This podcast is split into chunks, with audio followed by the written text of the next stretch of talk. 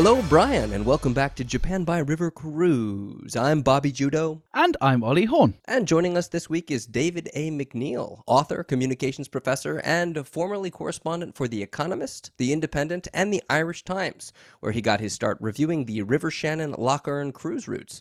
David, thank you for joining us. Thanks for having me, and um, I've never been on that cruise, but it sounds very slow. On this week's show, a kawabune is a Japanese vessel made of wood.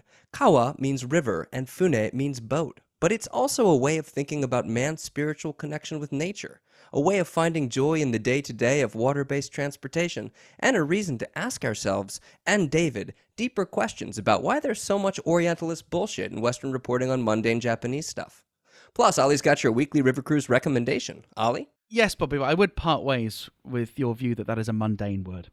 Uh, this week's recommendation, Bobby, uh, is based around the fact that there has never been a better time to recommend the annual April Fool's Day Dotonbori cruise that's run by an Osaka-based collective of international prank artists. Now, this year, they've added an extra three trips to try and earn as much money as possible this year in order to pay off the compensatory damages they're liable for after their highly successful Suez Canal prank last week. Also, everything continues to look good on the Olympic preparation front. All of the Tokyo area river cruise boats that are scheduled to participate in the opening ceremony waterway parade have been fully sanitized from stem to stern. And covid nineteen infections among the crew have been standing at zero ever since they stopped conducting P C R tests.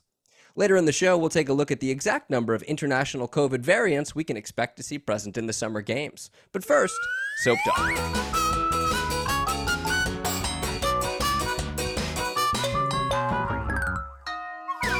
Hey, Brian, you got anything for Soap Talk this week?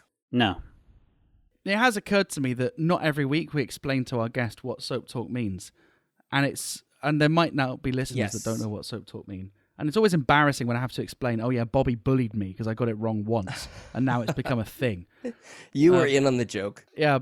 But also, but also, what I found funny this week was when I was explaining to David, oh, yes, we have our Soap Talk section. And I said it so naturally now as if like that's now part of the English lexicon. I was almost offended when David went, oh, so the sausage talk or how, whatever whatever you got it wrong. Uh, I was like, how dare you? What are you, what are you stupid? Uh, obviously, it's soap talk. That's what you say in English. That is a better description of what it originated as. Uh. Exactly. So so this originated in a blooper, right? Yeah, in a slip of the tongue. You made you made a mistake. And it was Sekken. Sekken Banashi. You were supposed to say Sekken. I, I was supposed to say Sekken Banashi. But I said Sekken Banashi, and Bobby's going to say, oh, you, they sound the same. Well, these are really common uh, slips of the tongue because there are so many similar-sounding words in Japanese. And David, you and Ollie have mm. both written about these kinds of slips of the tongue. You in the form of a great piece for the Japan Times, Ollie in the form of uh, jokes of debatable quality.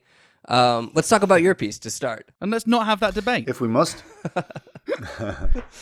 Yeah, well, I mean, what I did was, so I was, uh, one day I was uh, trying to put up a curtain uh, in my apartment, and I used the word uh, negi instead of neji. Ah. Uh, you guys being fluent Japanese speakers will know that I had, uh, it, instead of saying I had tried to put in a, with a nail, I had used uh, a spring onion. Right, right. And my wife, my wife doubled over with laughter, and I, I just realized that I've, the whole time I've been in Japan, I've been making people laugh with my Japanese. Mm.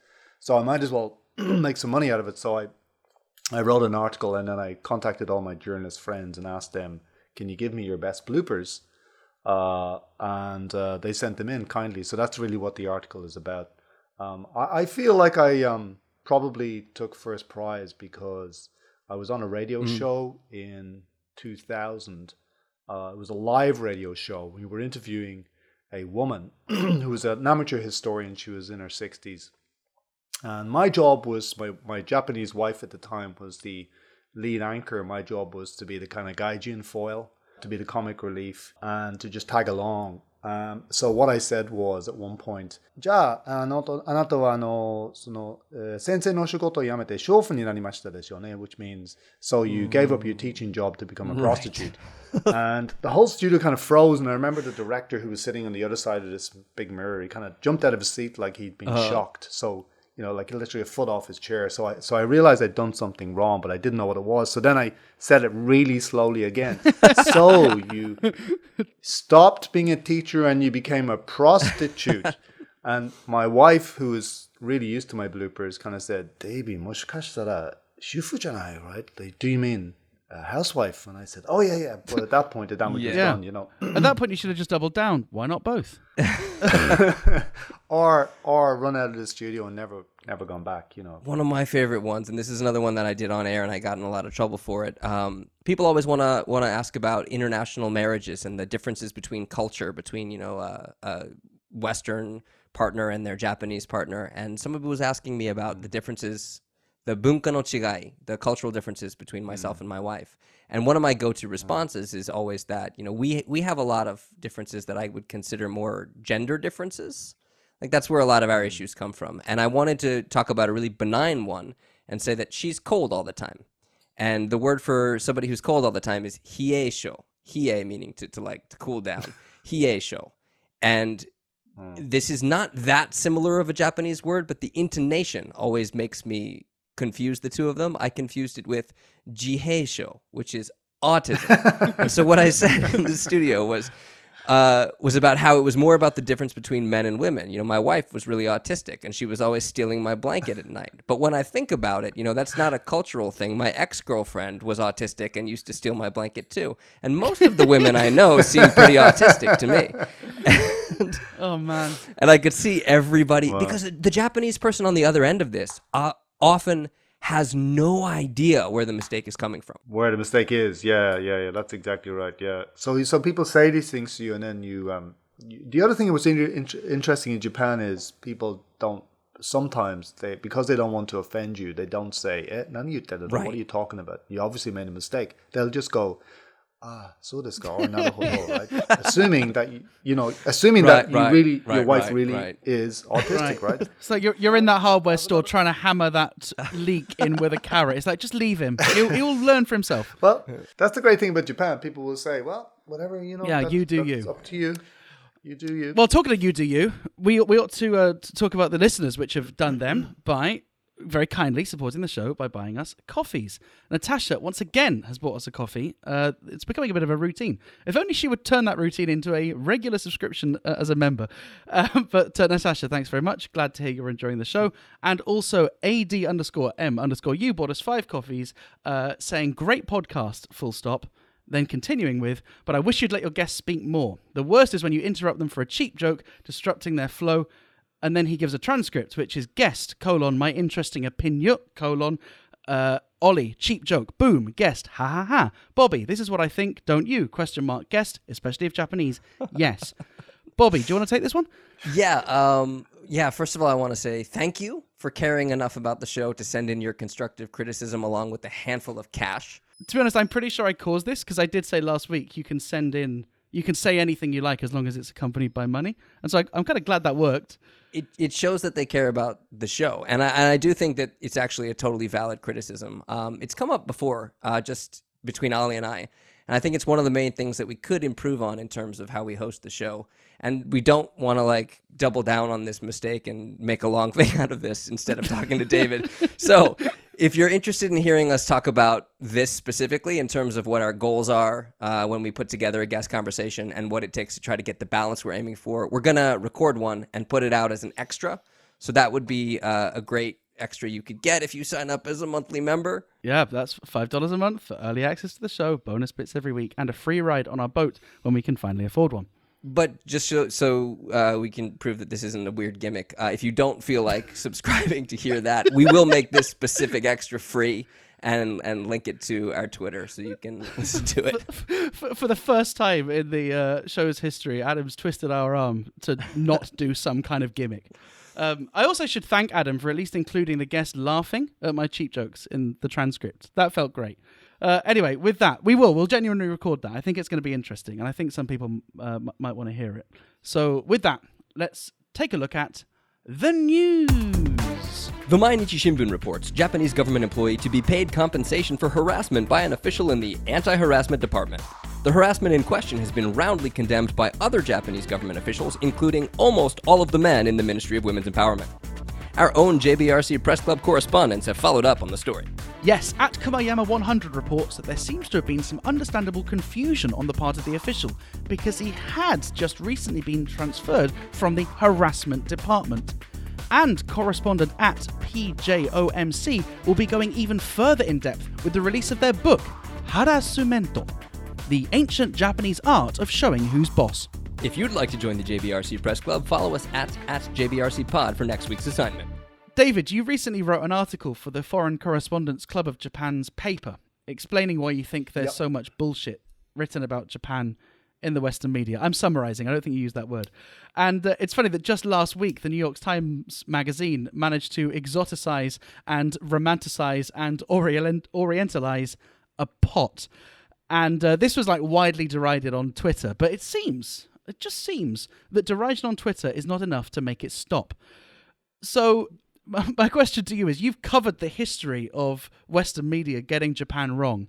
Is it ever going to stop?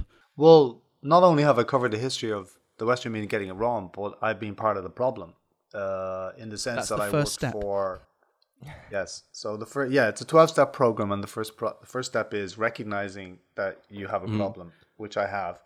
Uh, so I worked for a British newspaper called The Independent for sixteen years, and a staple of my uh, job, if you like, was a late evening call, actually sometimes as late as we are now, ten o'clock at night, but usually after the conference in London, uh, an editor would call and he'd say, David, we've seen um, this new geisha movie uh, coming out, and we're wondering if you could interview a geisha, uh, um, and could you do it now or do it tonight? And I would say, well, do you know how hard it is to get a geisha interview? And they would say, well, just put it together from what you can find on the wires. And those would be quite regular uh, requests, you know, for this kind of hardy perennials. We call them hardy perennials in, in uh, journalistic speak. So geisha, uh, sumo, sexless marriages, um, uh, anything to do really with quirky or weird sex. Um, uh, Yakuza, of course, was another one. So, and whaling was a regular one in the British media. So these are th- these are the things that you said you call them hardy perennials. I think now they might be more akin to like searchable keywords. Yeah, I mean, if you so they're clickbait. I mean, and eventually they became clickbait in the sense that um, you know what would happen is if you wrote a story about a sexist marriage or Japan's barbaric whaling practices or whatever it was, then you could guarantee that that article would go into the top ten uh, of the most read articles for that particular day, which is why editors would call you up. So, you know, just, just to take their position for a minute, the editor's position, that is, uh, they they were, uh, you know, putting together a newspaper with a very small budget. And in, in the Independent's case, it was it was always teetering on the verge of bankruptcy mm. as well, uh, basically since it was set up. Certainly since I, t- I came to the paper, which is two thousand one. You've established that it's not your fault. Yeah. I don't I don't think it was my fault, but uh, probably I paid a part. But I know they weren't paying me enough to, to make to make to make me part of the bankruptcy problem. But but what they would try and do is they would try and leaven the mix of war, famine, catastrophe, Donald Trump, whatever it was, you know, all the crap going on in the world with a bit of light relief mm. from Japan or Korea. And I was writing for both countries. And that meant co- what we call color stories. Um, so you you were always sort of asked to pull these things out of the out of the bag, you know. And and sometimes it was really really uh, you know you kind of you balked, right, because the stories were so mm. stupid. Like I remember before I came to Japan, there were so many stories in the British press about how cruel Japanese people were to animals, mm. um, and you know, how they mistreated them. And then when I came here, Uh, one of the first things I was asked to do was a two thousand word feature on how Japanese people are, love animals. And not only do they love them, but they're using animals to replace their desire to have children. So they're stopping having children, they're having dogs and cats. And I was asked to put that together in, in a sort of very short space of time, you know, three or four hours. So it's, you can't even get any interviews, you can't put any context, you can't put any nuance. You just end up saying Japanese people love their pets uh, because they're not having any babies, you know. But that, that seems like one of these like bingo cards where you've you've managed to check off like three or four. You've got like a little hiki, hikikomori element. You've got a cute Japan element. Kawaii, yeah. yeah. And, and you know, it's interesting because one of the most, probably the most trolled I've ever been in my life was when I did an article on A K B forty-eight, which of course is a uh, kawaii pop group. Mm. And and I couldn't, I just couldn't resist taking the piss, you know, out of, out of the whole sort of um, kawaii phenomenon. And you know, going to this concert, and I was not the oldest person there, and ninety-five percent of the people who were there were were men, mm. right? So the whole, it just seems saturated in kind of pedophilia or pe- pedophilia light, to me at least, and that's the way I wrote it up. But the trolling I got was was unbelievable. People saying, you you know, you're dissing Japanese culture, you you, you don't understand it, you don't respect it. Um, uh, and, and one of the reasons why they said that is because it's very hard in, in a, you know, seven hundred words, eight hundred words, whatever the newspapers give you, to to really set up complex issues like that, you know, right. you, like you only kind of touch on the surface, um, and and you never really get to grips with with uh, with you know stuff like pedophilia, for example, or that element in Japanese culture. And how common is it for a newspaper to come to you with basically the thesis of the story already and say, this is what we're looking for, as you just described? Often is the, is the answer to that, because they've seen the story somewhere else, right? So they've seen Japan's pet boom, or they've seen a new geisha movie, and of course. In, in in the particular instance of The Independent, it was always middle-aged editors who'd grown up without any experience of Japan. They'd never been to Japan. And in some cases, or in many cases, their only experience of Japan was either the war, the memory of the war, mm. right? So you had the kind of whole barbaric Japanese syndrome. And then you had war comics. I mean, I grew up reading Japanese war comics. You know, all those, the, the sturdy British Tommy mowing down, mm. uh, you know, uh, lines and lines of Japanese soldiers who would only ever say, "Ay!" Mm-hmm. That was the only thing they ever said, right? So you had that kind of generation. And then you had the sort of um, the economic juggernaut, which was the dominant narrative in the eighties and nineties. So they carried all that framework in their heads when they commissioned these stories from you. Something that, that really upset me when I, I worked briefly for local Japanese television. And one time I was sent on an assignment where I would randomly speak to people on the street pretending I was a tourist, and then seeing how they would react and, you know, seeing the le- their level of English. And I remember the first time, the very first thing we shot, I spoke to someone and they responded in fluent English. They were super pleased to meet me. You know, they were, they, they really bought into it. They wanted to become my friend. And uh, I had a great interaction with them. And then as soon as they left and they signed the release, the director basically said, "Zannen," which is like, what a shame we can't use that. Can't and, and that was like my yeah, yeah. first uh, real world experience of Uh, being a hammer in search of a nail, or rather like having having the outcome and not being a journalist. And it seems that what you're saying yeah. is that it, it the stories aren't guided by foreign journalists picking up information and constructing a story, but rather there's this idea of what Japan needs to be in order for our readers to accept it and to engage with it. And you just need to find enough pieces that, that fit that mold. So you're not really being asked to lie, you're just being asked to kind of put your blinkers on. Well, I mean, I think it's both, you know. I think you have all those elements. So uh, let's put let's put it this way. If a correspondent is powerful enough, if they have enough uh, heft, and if they're a staffer, then they can argue with a line that the editor has put mm. to them, right? And they will say, well, look, okay, yeah, it's true that there are robots in Japan, but I'm afraid, you know, that, that article that you saw in the Daily Mail about robots serving people uh, booze or having sex with customers in Osaka, that's completely wrong. That's just false. And I, but I will write you a good article on robots, mm. right? Uh, you know, which might not be as sexy as that. It might be all about how robots now run all of Japan's factories, mm. which is true, right? So, so I, I think it's both. I think, uh, you know, I think that the uh, editors come to the journalist, the correspondent on the ground, with a framework for understanding Japan. In some cases, the journalists themselves will arrive with a, a set sort of, uh, you know, a mindset of how to cover the country. Um, but then when it clashes with reality, mm. if they're good journalists, they'll change their mindset, right? And they'll argue with the editor. One of the issues I took up in my piece is the fact that because journalism is collapsing, or old school journalism is collapsing, you know, that advertiser-supported right. model, newspapers and so on, that the industry now is full of uh, people who are stringers, people who are uh, not on contracts and who are just trying to survive. Mm. And in the worst case, not in all cases by any means, but in the worst case, cases they those people will write whatever needs to be written, right? They'll just write what the editor asks because it it's paid fifty cents a word or whatever it is. Well, let's talk about some of the instances where uh the reporter fails, or the Western media outlet fails. Um one of the ones yeah. that sticks out to me uh, is a story I heard about from a woman I rented to pretend to be my wife.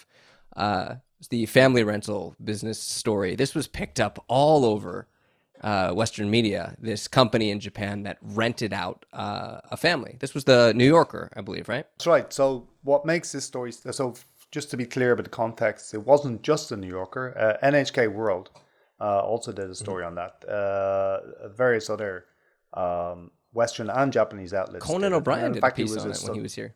Conan O'Brien did a piece, yeah, which I actually use to teach about exoticizing mm. Japan. And it was also the subject of a movie, uh, a documentary movie. So, but the reason why people have focused on The New Yorker is because The New Yorker is a prestigious, one of the kind of, um, you know, Rolls Royce of uh, American publications. And they spend a lot of time and effort fact-checking. And in fact, I know the people who wrote this article. I know the people who were involved in researching it.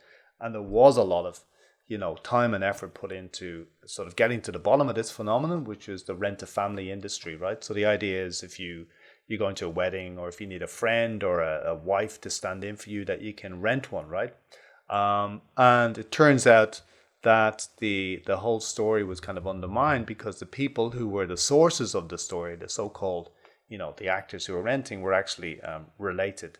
Uh, and they were playing a part not only to the people who that were hiring them, but they were playing a part to the journalist who was writing the story, right? So essentially, the journalist had the wool pulled over uh, over yeah. her eyes. And so you're saying the journalist was, was duped, basically. This wasn't an example of the journalist looking for a story, but rather, you know, is there anything the journalist could have done, I guess, is my question. Could even the the best journalist have, have seen through this? Exactly. It's not a question of of the journalist deliberately trying to pull the wool over everybody's eyes. It's a question, in this case, particular instance, it's the journalist was fooled by her sources, which is very hard, you know, to, so even the, the Japanese fixer in this case, I know, she was suspicious of the story mm. uh, because it just seemed so weird, but she went ahead with it, right? But I think the bigger issue, this was a piece made by uh, a journalist uh, in uh, a different magazine, The Atlantic, in fact.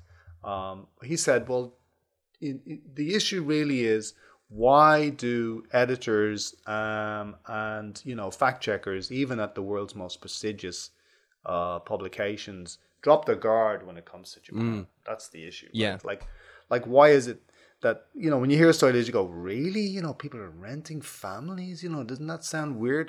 So, Elementary so school children are licking accept, eyeballs. Yeah. You. So that's another story, as you know, that ran in the British newspapers, that there was this craze for Japanese, uh, you know, school children licking each other's eyeballs, uh, and the story that went all around the world, complete and utter nonsense. So why didn't the editor of The Telegraph, in this case, the first publication, the British Telegraph, the first publication that ran that story, why didn't they say, come on, that's, that's got to be nonsense? They just put the story mm. in. And is is the answer that if this were the Irish doing the eyeball licking thing, they'd go, okay, we've re- we've really got to investigate this, but somehow because it's don't you? I don't know. You tell me. Um, they do all kinds of weird things in Ireland. yeah, I mean, you know, but I, you know, I'm, I'm sort of, I'm, I'm making a joke, but I, but I, I think every country has its uh, little sort of cubbyholes and its yeah. cultural idiosyncrasies, right? And the Irish are no different, right? But uh, you know, why, why, and, and of course the Irish have been exoticized or racialized mm. in the British press as well, yes, right? Of course. Yeah, I mean, yeah. there's lots of lots of stories about the, the Irish being thick or the Irish, you know, being being alcoholics or whatever it is. But and some of it is rooted in reality. But the I think, you know, if we were just to talk about the Irish case, because there's so much more um, cultural interaction between Ireland and England, right? There's so many more Irish people in England. This, we share the same language. Uh, it's it's much harder to get away with something like that. Japan is um, linguistically, culturally, and so on, quite separate and different from other parts of the world, and I think that's why you you know it's it's easier for journalists to kind of pull the wool over editors' eyes, or it's easier easier for editors to pull the wool over journalists' eyes, right? Um, and the other point, sort of, to make is. It's a very important point, by the way, is that Japan itself plays up its own exoticism and its own difference, right. doesn't it? Mm. You know, like how many conversations have I had in Japan where somebody says, you know, Japan is unique. Uh, it's got four seasons, or, you know, Japanese people have unique, uh, uniquely long guts. Or, yeah. You know, just so many conversations over the years where the Japanese themselves kind of set themselves apart from everybody else, right? Especially older Japanese, not, not so much maybe younger Japanese who are more mm. in interaction with the world, but the sort of middle-aged and older cohort, they've just been raised on that idea that we are a separate race of people, right? We are yeah. different. And I think uh, foreign journalists the bad ones at least play up to that, you know. Do you think that times have changed with the proliferation of the internet and the fact that there are lots of other people that can fact check? That the role of the journalist thirty years ago doing this kind of information arbitrage is now not as useful because you, you tweet one bit of bullshit and you've you've got an army of people going, well, actually, well, actually, well, actually, well, actually. Does that inform the work? Yeah, I, I think it's a really, really good point. And I, you know, I'm fascinated by this whole subject myself. I teach it, right? Is like, what's happening? What is the internet doing to journalism? I think it, I think to use an old fashioned word, it's dialectic. It's not, not one thing mm. or the other, right? I think, as you just said, if you write something that's false now, it's very much harder to get away with it, right? Like uh, when I was starting in journalism, the only comeback that a reader had was to send a letter to the paper, and the paper would say, we're not going to print that, right? Then you had all of the comments section, right? The online comments section. And now you've got this vast kind of proliferation of, you know, people on Twitter and so on who can take things apart. And actually, it's quite cruel in some ways because you've sat down, you've had a call from an editor at seven o'clock at night or eight o'clock at night. You put together an article in an hour, right? And then the article goes out into the world and it's dissected by people who have all the time in the world to spot your mm. mistakes, right? So uh, I do think, I'm not going to say that's a good or a bad thing. Sure. Well, I should say in seventy-eight episodes, we've never been fact-checked on any of our River Cruise journalism. So squeaky clean. We stand by it. As far as you know. Uh, have you Googled yourself? Uh, Bobby has. Regularly. Regularly. Well, you know, you know, you only know how good you are by reading your enemies' comments, right? Yeah. People who don't like you, people who hate you. So... even though we do have this kind of like internet fact check machine that kind of uh, makes it a lot easier for the uh, misinformation or the misunderstandings to come to light really, really quickly, we still see this never-ending trend for the West to want to orientalize Japan and keep making the same mistakes. Do you think that this says something about the West and what the West wants out of Japan? Well, yeah, I think it says something about the way the West perceives Japan. Um, there is um, a sort of a collective memory of Japan, which certainly from my generation uh, is uncomfortably close to um, stereotypes about mm. the war, about, you know, the barbaric Japanese. And I think that it, whaling, for example, to take one case, is a sort of a, uh, a stand-in for, you know, that barbarity, right. right? It was a way of writing about mm. Japanese exoticism and so on by not writing about it, right? You could talk about those barbaric Japanese killing whales. Yeah. Um, So I do think it is partly about that. Um, but I do think also uh, there's other factors involved, right? And one of the factors that you might want to, you know, just think a little bit about is journalism itself as a machine for creating artifacts, mm. you know, for creating things that people read, right? Like that's one of the things that was really quite shocking to me because I came to Japan to write about, you know, things that matter, right? But editors... they want to sell the paper for tomorrow, and the way that they sell the paper for tomorrow is getting stories that are going to get clicks or reads, yeah. you know, and and that's that's a big part of it is just the whole kind of um the fact that the media and commercial, especially newspapers, are commercial enterprises. And there's a feedback loop there as well because people are more inclined to click on things and read things that confirm the narrative or the image that they already have in their head. And it's not just the West that does this to Japan. You can also see the way Japan thinks about other countries based on what kind of media they bring in uh, about other countries. For example, I have never been yeah. on a single news broadcast in Japan that hasn't shown footage of a car crash in China. Right. I mean, you know, I did. Well, there are a lot of car crashes in yeah. China. I used to live there and it was kind of shocking. But, but I, yeah, I mean, just, you know, the bigger issue is the way that the media frames uh, other parts of the world, frames it in every. And, and as we know, the Japanese media is not immune from framing the other, other parts of the world in their own particular way, or or just ignoring parts of the world and focusing on other parts, you mm. know.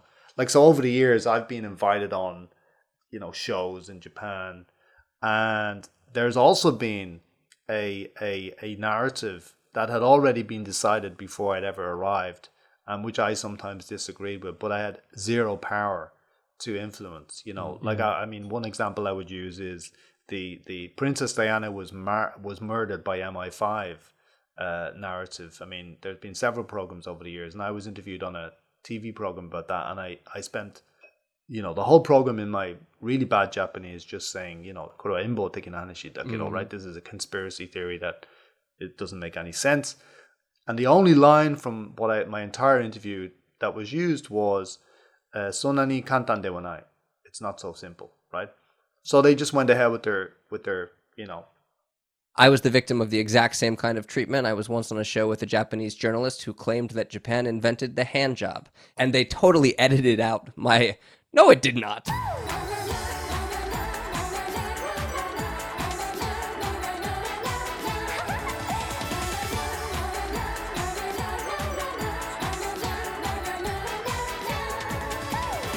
Hey, thanks very much for listening to this episode seventy-eight of Japan by River Cruise. Monthly members, your bonus bits are in your Dropbox, as always. Thanks to our guest this week, David McNeil. Can we expect to see a return to River Cruise reviews from you in the future? Not River Cruises, no. I hate boats, actually. But uh, I'm putting together a book uh, on comparing the Japanese media and the foreign media, which could be quite interesting and could upset a lot of people. So look out and for please that. Come back on the show when it comes out. Uh, we will forgive you for your remark about boats.